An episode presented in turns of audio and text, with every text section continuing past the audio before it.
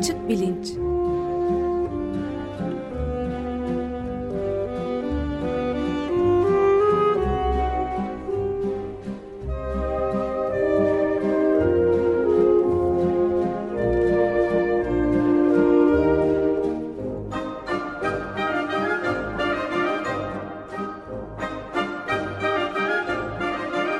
Güven Güzeldere ile bilim ve felsefe sohbetleri. Günaydın Güven Bey, merhabalar. Günaydın Ömer Bey. Günaydın Güven Bey, hoş geldiniz. Günaydın Can. Evet, konuğumuz var, siz de hoş geldiniz. Hoş bulduk. Hoş geldiniz. Doktor Mustafa Seçkin, hoş geldin. Hoş bulduk. Ee, beyin bilimleri serimiz sürüyor. Geçen hafta e, Profesör Doktor Hakan Gürvit'le beyin dil ilişkisini e, konuştuk ve afazi hastalığının e, tarihçesinden bahsettik. Şimdi de afazi hastalığının aslında bugününden bahsedeceğiz. E, geçen haftaki programda değinmiştik. Türkiye'den yetişme e, afazi konusunda e, dünya literatüründe e, adı geçen e, Doktor Marcel Mesulam e, Amerika Birleşik Devletleri'nde Northwestern Üniversitesi'nde çalışmalarını sürdürüyor. Doktor Mustafa Seçkin de e, Marcel Mesulam'ın laboratuvarında birlikte afazi konusunda yaptığı çalışmaları tamamlayarak e, Türkiye'ye dönmüş vaziyette. E, İstanbul Tıp Fakültesi Nöroloji Ana Bilim e, dalında e, çalışmalarını burada sürdürüyor. Mesulam'la birlikte yaptıkları projelerde bir taraftan devam ediyor e, dil-beyin ilişkisini inceleyerek e, dil fonksiyonlarımızın kendimizi ve dış dünyayı anlamamızı e, nasıl mümkün kıldığı konusunda e, birbirinden ilginç soruların aslında e, cevabını bulmaya çalışan projeler bunlar. E, dolayısıyla afazi konusunda e, afazinin dününü geçen hafta konuştuk. Bugününü ve yarınını şimdi konuşacağız. Ben e, çok kısaca e, konuğumuzu da tanıtayım. E, Doktor Mustafa Seçkin e, İskenderun doğumlu. Cumhuriyet Üniversitesi'nde tıp fakültesini e, tamamladıktan e, sonra tıp eğitimi sırasında e, Polonya, Macaristan ve Çek Cumhuriyeti'nde e, stajlarını e, tamamlıyor. Daha sonra nöroloji uzmanlık eğitimine başlıyor. Bir yandan da Ege Üniversitesi Edebiyat Fakültesi'nde felsefe dersleri alıyor. Nörofelsefe alanına olan ilgisinden dolayı. E, 2010'da Güney Kaliforniya Üniversitesi'nde e, Antonio Damasio'nun laboratuvarında misafir araştırmacı olarak yer alıyor. 2013 yılında ise Northwestern Üniversitesi'ne giderek e, Profesör Doktor Marcel Mesulam ile birlikte çalışmalar e, yapıyor. Bugün e, konuşacağımız, üstünde konuşacağımız konulardan bir tanesi de aslında bu araştırmalarda neler, nelerin e, ortaya çıktığı, e, progresif afazi hastalarında e, neler gözüktüğü, göz izleme tekniği denilen bir tekniğin e, kullanılmasıyla hangi bulguların toplanabildiği, e, bir de belki ana dili İngilizce olan insanlarla ana dili Türkçe olan insanlar arasında ne gibi e, beyinsel farklar görmek mümkün olabilir? Bu da bu yeni projelerin e, cevaplayabileceği ucu açık sorular arasında yer alıyor. E, şimdi Mustafa biz afazi nedir? Geçen hafta bahsettik ama, ama belki çok ha, kısaca bir hatırlatarak evet. başlasak. Öncelikle davetiniz için teşekkür ederim. Afazi beynin dilden fonk e, dilden sorumlu, dil fonksiyonlarından sorumlu olan alanlarının hasarına bağlı oluşan e, dil bozukluğunu tanımlıyor. E, bir sadece konuşma bozukluğu, sadece motor konuşma bozukluğu dediğimiz tipte bozukluklar afazi olarak kabul edilmiyor. E, bunun dil şebekesini de etkilemesi gerekiyor. Dil şebekesinden sorumlu alanlar e, beynin sol hemisferinde perisilvian alan olarak kabul edilen e, temporal, parietal ve frontal alanları içine alan yaygın bir alan aslında. E, bu alanların bozukluğuna bağlı oluşan e, dil bozukluklarına afazi adı veriliyor. ve afazinin hem anlamayla ilgili hem de dili üretmeyle ilgili e, kendini gösteren bozuklukları var. İkisinin birden ya da tek tek e, kendini evet. göstermesi de mümkün değil mi? Evet. E, bu genel ayrım olarak anlamanın ya da e, konuşmanın bozulması şeklinde sınıflanıyor. Ama tabii ki e, dil şebekesindeki farklı alanlar birbiriyle iletişim halinde olduğu için bir alandaki bozukluk diğer alandaki bozukluğu da kısmen etkiliyor. Bu nedenle tamamen izole bir bozukluktan ziyade bir fonksiyonun örneğin anlamının belirgin bozulduğu ama diğer fonksiyonların görece korunduğu ya da tam tersi tablolar karşımıza çıkıyor. Bazı tip hastalarda da e, bu ikisinin bir arada olduğu mix tip, karma tip bozukluklar şeklinde karşımıza çıkıyor. E, peki senin üstünde çalıştığın değişik afaziler var öyle evet. anlıyorum. E, bu mesela primer progresif afazi diye bir e, afazi türü üstünde sen özellikle çalışıyorsun. Afaziler ne şekilde e, e, fark gösteriyor değişik hastalar arasında?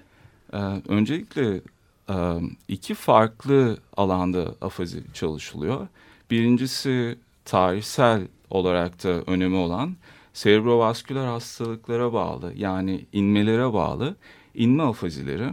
İlk tanımlanan afazi tipleri de aslında bunlar. Beyindeki e, damar tıkanıklıkları ya da beyin kanamaları benzeri e, hastalıklar ve bunların neden olduğu lezyonlar sonucu ortaya çıkan afaziler inme afazilerini oluşturuyor. Afazilerle ilgili bugüne kadar öğrendiğimiz bilgilerin önemli bir kısmı e, inme afazilerinden elde ettiğimiz bilgiler. Ancak e, 1982 yılında Marcel Mesulam'ın 6 tane progresif afazi olgusunu tanımlaması e, inme afazisinden sonra progresif afazinin de e, afazi çalışmalarında önemli yer edinmesini sağladı. Progresif afazinin özelliği inme afazilerinden farklı olarak e, akut serebrovasküler e, bir olaydan kaynaklanmıyor bu afaziler.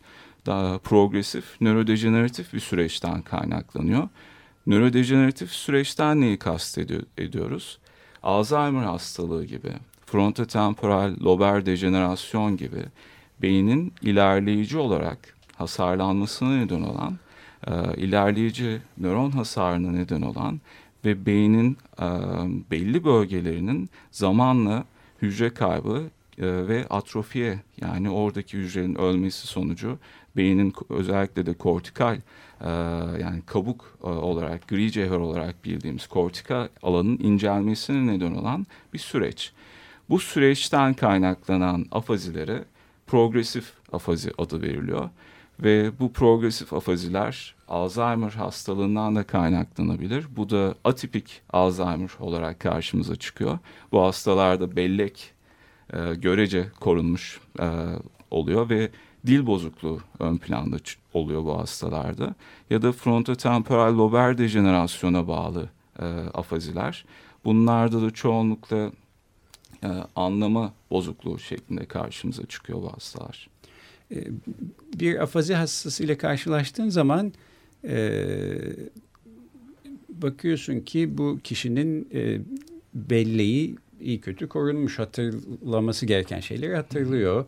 E, bir zeka geriliği gibi bir şey de söz konusu değil. Yani aklı başında bir insan karşında ama ee, başka her yani algısı, duyusu e, ve duygusu da afektif hayatı da yerinde ve normal olduğu halde dille ilgili konularda çok spesifik bir bozukluk e, söz konusu.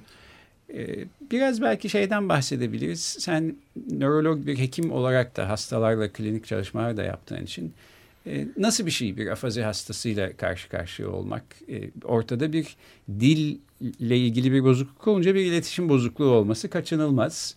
Öte yandan e, işte bir aklı başında zeka geriliği olmayan, bellek kaybı olmayan birisinden bahsediyoruz. belki biraz bunu tarif edebilir misin? Çok güzel tanımladınız.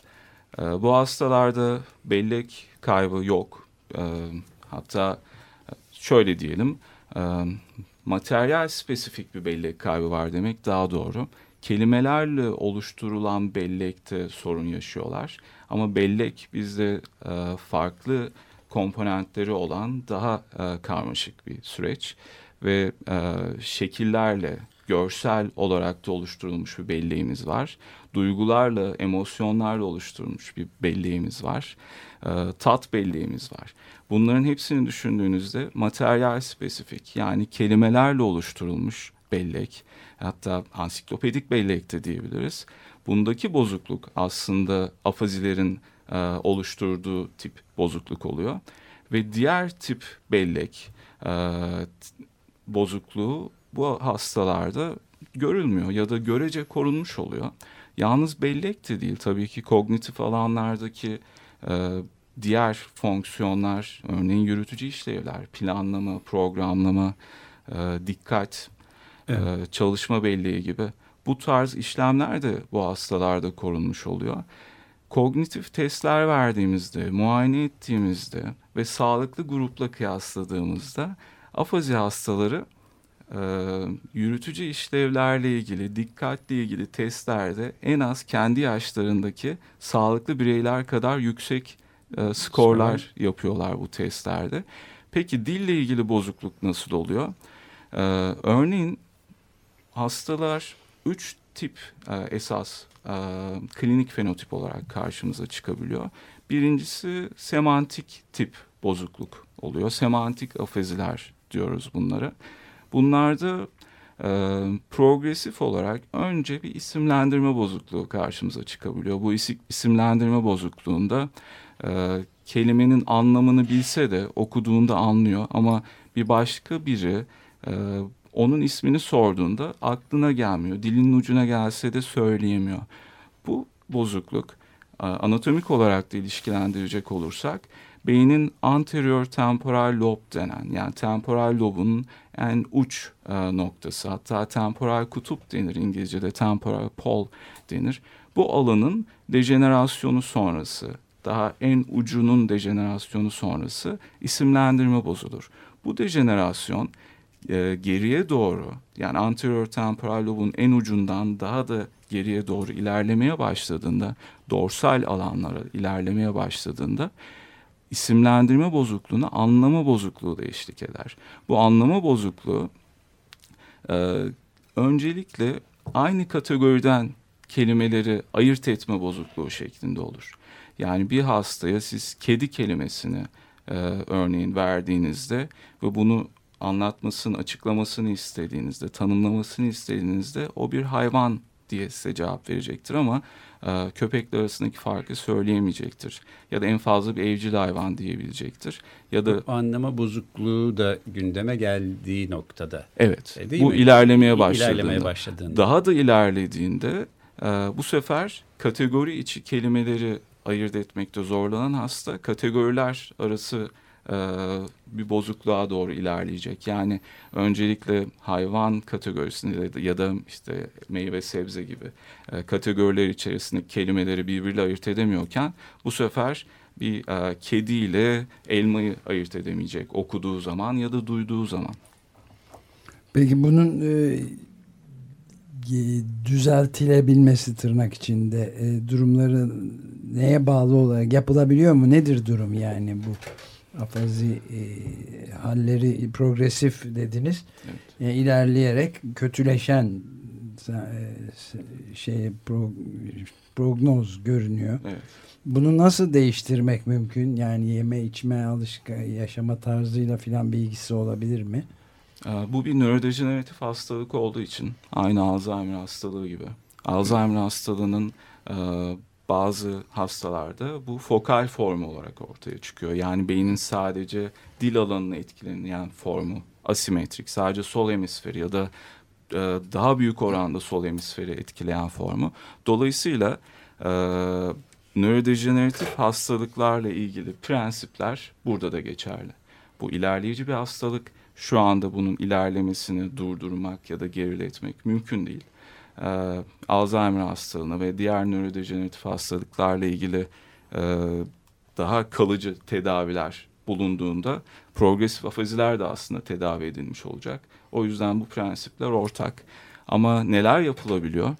bu hastaların diğer kognitif alanları, diğer fonksiyonları korunmuş olduğu için e, güçlü yönlerini e, kognitif terapistler bu hastalara tanıtıyor. Kognitif terapistler, e, Amerika'da özellikle speech pathologist diye bir kavram var. Türkiye'de de sayıları artmaya başlıyor. E, bu insanlar afazi hastalarının dille ilgili zayıf yönlerini e, güçlü yönleriyle e, kompanze etmeleri için yardımcı oluyorlar. Örneğin görsel yönleri güçlü bu hastaların ve yanlarında tablet ya da benzeri cihazlar taşıyıp e, sözlü e, resimli sözlükler kullanıyorlar ve e, kendilerini ifade etmek istediklerinde hemen o sözlüğü çıkarıp e, ifade ediyorlar ya da bir kelimenin anlamını hatırlayamadıklarında oradan buluyorlar. Hesap yetenekleri görece korunmuş. Dolayısıyla günlük yaşamlarında ihtiyaç duydukları e, hesaplama, alışveriş gibi işlemleri yapabiliyorlar. Yön bulma duyguları korunmuş. E, araç kullanabiliyorlar. Bu güçlü yönlerini kullandıkları için uzunca bir süre fonksiyonelliklerini koruyabiliyorlar bu hastalar. Hatta pek çoğu e, hemen emekli olmuyor tanı konulduktan sonra. Çünkü eğer üniversite profesörü değilse e, ders anlatması gerekmiyorsa bu e, hastalar kendi işlerini bir süre daha yapabiliyorlar. Evet yani bu terapötik yönü bu yani tedavi yönü peki önleyici olarak e, bir şeyin faydası olabilir mi? Bunu Alzheimer'la ilgili olarak da e, konuşmuştuk. Evet. Yani beslenme, hayat tarzı, egzersiz ve benzeri şeylerle mesela bitki bazlı beslenme, beslenmeye ağırlık vererek bunu önlemek konusunda bir araştırma var mı? Evet, e, genel olarak e, Alzheimer hastalığı ve diğer nörodejeneratif hastalıklarla ilgili olan prensipler uygulanır dedik. Burada e, şu anda Amerika'da en çok e, kabul edilen görüş yaşam tarzı olarak özellikle de fiziksel egzersizi e, düzenli yapan, uzun süre düzenli yapan fiziksel egzersizden kasıt da hem aerobik egzersiz yani e, kardiyovasküler kapasiteyi yükseltecek egzersiz hem de fizik gücünü, kas gücünü arttıracak. Bunun kombinasyonu şeklinde egzersiz yapanlarda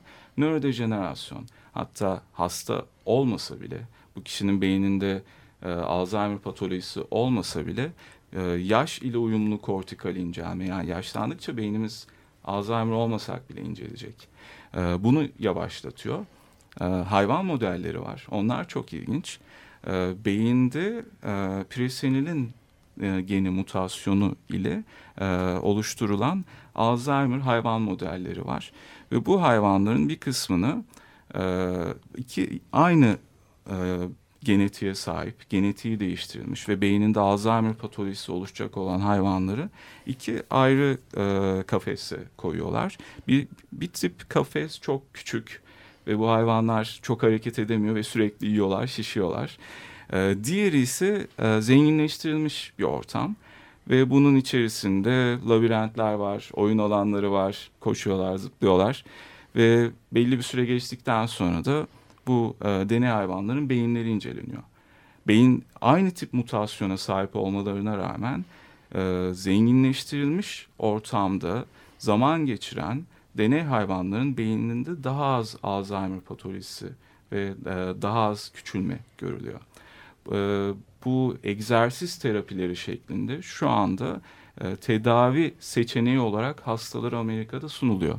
Diyet olarak da çok farklı diyet çalışmaları yapıldı. En son Rush Üniversitesi'nde Mind Diet diye bir diyet çalışması yapıldı. Ee, mesela bunda e, peyniri çıkardılar. Bir başka diyet çalışmalarında gluten içeriyor diye e, onunla ilgili yiyecekleri çıkarıyorlar. Şimdi farklı diyet çalışmalarını karşınıza alsanız ve bundan bunu çıkaracağım, bunda da bu kötü de, de, deseniz neredeyse hiçbir şey kalmıyor. O yüzden genel görüş teker teker şu diyet çalışması iyi, bu diyet çalışması kötü demek yerine e, Akdeniz tipi diyet. E, bu genel görüş. Akdeniz tipi diyetin beynin yaşlanmasını ve e, nörodejeneratif süreci e, yavaşlattı ya da olumlu etkilediği görüşü hakim şu anda. E, Peki teşekkür ederiz. Ben de mesela bu bazı afazi hastalarında e, gözüken ilginç bir bulgudan biraz e, konuşalım diye düşündüm. E, bir sözcüğü e, ifade etmekte, anlamlandırmakta ya da e, o sözcüğün imlediği objeyi bulmakta, göstermekte güçlük çektiği halde hastalar o sözcüğün içinde yer aldığı bir cümleyi anlayabiliyorlar. E, bu mantığa aykırı bir şey gibi gözüküyor. Yani çünkü cümle sonuçta sözcüklerden oluşuyor. Sözcükleri tek tek anlamıyorsak cümleyi nasıl anlayabiliriz diye düşünmek mümkün. Bu mesela afazi konusunda yapılan çalışmaların e, beynin belki bizim düşündüğümüzden daha farklı bir şekilde bilgi işleme e, süreçlerini yürüttüğünün bir göstergesi. Aklımıza gelmeyen bir şey. E, içinde geçen bir kelimeyi anlamadığımız halde cümle karşımıza geldiğinde anlayabiliyoruz. Biraz bunlardan e, bahsedelim mi? Evet.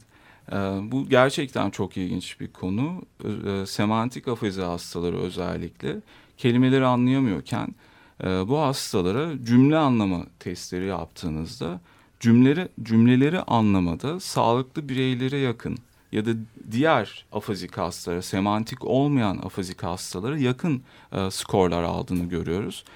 Bu e, bir hani kelime anlamayla cümle anlamı arasında bir disosyasyon, bir ayrışma olduğunu gösteriyor sizin de dediğiniz gibi. Bu e, aslında progresif afazilerden öğrendiğimiz bir şey. Çünkü inme tipi afazide 19. yüzyılın sonlarında tanımlanan e, Wernicke tipi afazide kelime ve cümle anlamı arasında bir fark olduğu belirtilmemişti. Bunu progresif afazilerde görüyoruz. Bunun en önemli nedenlerinden biri de progresif afazilerde anterior temporal lobun izole tutulması, e, selektif olarak, seçici olarak tutulması. Çünkü anterior temporal lob e, bize öğretti ki bu bölge e, kelimeleri anlamlarıyla ilişkilendirmede yani bir kelimeyi duyduğumuzda ya da okuduğumuzda onu o kelimenin e, zihnimizdeki karşılığı, zihnimizdeki temsiliyle ilişkilendirmede e, görevli bir alan olduğunu evet. öğrendik. Bu anterior temporal lob eğer etkilenmişse böyle bir bozukluk oluyor ama anterior temporal lob etkilenmemiş özellikle de inferior frontal yani frontal lobun alt bölümleri etkilenmişse cümle anlamı bozukluğu karşımıza çıkıyor. Evet peki belki programın sonlarına gelirken e, şeyden bahsederek bitirsek sen e, bu birbirinden ilginç çalışmaları e, çok önemli bir laboratuvarda yaptın bir kısmını tamamladın bir kısmı sürüyor Türkiye'ye geldin şimdi cevabını bulmak istediğin sorular ve içinde angaja olduğun senin projeler neler? Az önceki sorunuzla ilişkili olarak cevabını bulmayı istediğim ilk soru bu kelime anlamayla cümle anlamı arasındaki disosyasyonun anatomik olarak korelatları, karşılıkları ile ilgili bir fikrimiz var ama bunun mekanizması nasıl? Yani beyinde bu süreç nasıl işliyor? Bunun içinde e, semantik aktivasyon diye bir kavram var. Örneğin bir kelimeyi duyduğunuzda o kelimeyle ilgili ilişkili olan bütün kelimeler beynimizde canlanır ve e, onunla en uygun olanı e, seçerek aslında anlamı oluştururuz. Ve cümle anlamında da bu bize yardımcı olur. Bir kelimenin beynimizde anlamının oluşması için yaklaşık 400 ila 500 milisaniye gerekir. Ama 10 kelimelik bir cümleyi dinlediğimizde 5000 milisaniye beklemeyiz onu anlamak için. Bir kelime diğer kendisinden sonraki gelen kelimenin anlamını çağrıştırır. Buna predictive coding denir. Kelimeyi duyduğunuzda sonraki e, gelecek kelimenin anlamını kodlamaya başlarsınız. Örneğin adam kapıyı kapattı dediğinizde kapıyı duyduğunuzda kapatmak fiili aklınıza gelir. Ama İngilizce'de the man closed the door deriz. Ve burada fiil İngilizce'de kendisinden sonra gelen kelimeyi kodlar ve çağrıştırır. Türkçe'de ise söz dizimindeki farklılıktan dolayı bu sıra biraz farklıdır. Fiil e, sonda değil, fiil, fiil sondadır e, ve kel, e, kelime ortadadır. ve e, son, sondaki fiil e, kendisinden önce gelen kelimeyi çağrıştırır. Ama bu sıra değişebilirdi. O yüzden Türkçe ile İngilizce arasındaki farklılık da e, bu anlamayla ilgili e, süreci etkiliyor olabilir. E, son olarak ben de bir şey daha söyleyeyim. Bitmek üzere süre ama e, yani e, bu bazı kelimeleri unutmak. Bu unut, unutulan kelimeler bir kere özel isimlerle nesnelerin nesnelere verdiğimiz isimler arasında bir farklılık yaratıyor mu? Bir de artık yaşlanan kişilerde daha sık gündeme gelen benim çevremde de işte bazı şeyleri unutmaya başlıyorum. Acaba Alzheimer vesaire afazi benzeri şeyler oluyor muyum? Kaygıları da var. Bunun belirtileri nasıl e, tespit ediliyor? E, iki tip bozukluk da olabilir. Özel isimler de unutulabilir. E, e, obje isimleri de unutulabilir. Örneğin e, bir hastaya e, Are you from Chicago diye sorduğumda e, Northwestern Üniversitesi'ndeyken What is Chicago diye bana cevap verdi. Chicago ne? Yani o kelime bile kendisine yabancılaşmış. E, bu tarz bozukluklar da olabilir hastalarda. E, ama hastalık ilerledikçe bu ortaya çıkar. Yani erken döneminde bu kadar şiddetli olmuyor. Evet. Peki çok, çok teşekkürler. Galiba programın e, sonuna geldik. E, Doktor Mustafa Seçkin konuğumuzdu. E, afazi araştırmalarında bugün e, neler yapılıyor bundan konuştuk. Beyin bilimleri serimiz sürüyor. İstanbul Üniversitesi Tıp Fakültesi Nöroloji Ana Bilim Dalı Davranış Nörolojisi ve Hareket Bozuklukları biriminde e, araştırmacı e, Doktor Seçkin yapmakta olduğu projelerden e, edindiği yeni bulgular ve sonuçları paylaşmak üzere e, yeniden bekleriz e, ileride. E, gelecek hafta e, yine İstanbul Üniversitesi Tıp Fakültesinden e, doçent doktor Başar Bilgiç konuğumuz olacak ve e, fanatik futbol taraftarlarının beyinlerinde neler oluyor e, sorusunun cevabını bulan bir araştırmadan bahsedecek. E, açık bilinçle ilgili bütün duyuruları Twitter hesabından açık bilinç etiketiyle ya da açıkradyo.com.tr adresinden e, bulmanız mümkün. Şunu söyleyerek kapatayım. Afazi konusunda daha önce de Profesör Doktor Oğuz, Oğuz Tanrıdağ ile bir program yapmıştık 2015 senesinde. Bu da podcast arşivinden bulunabilir. Mustafa çok teşekkürler yeniden. Ben teşekkür, teşekkür ederim. Teşekkür ederiz. Teşekkürler. Görüşmek üzere. Hoşçakalın. Hoşça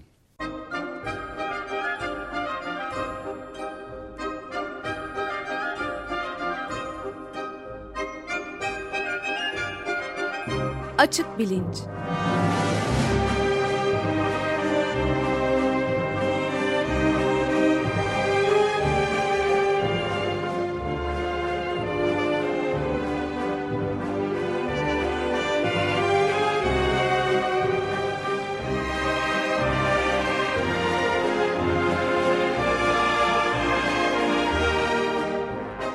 Güven Güzeldere ile bilim ve felsefe sohbetleri.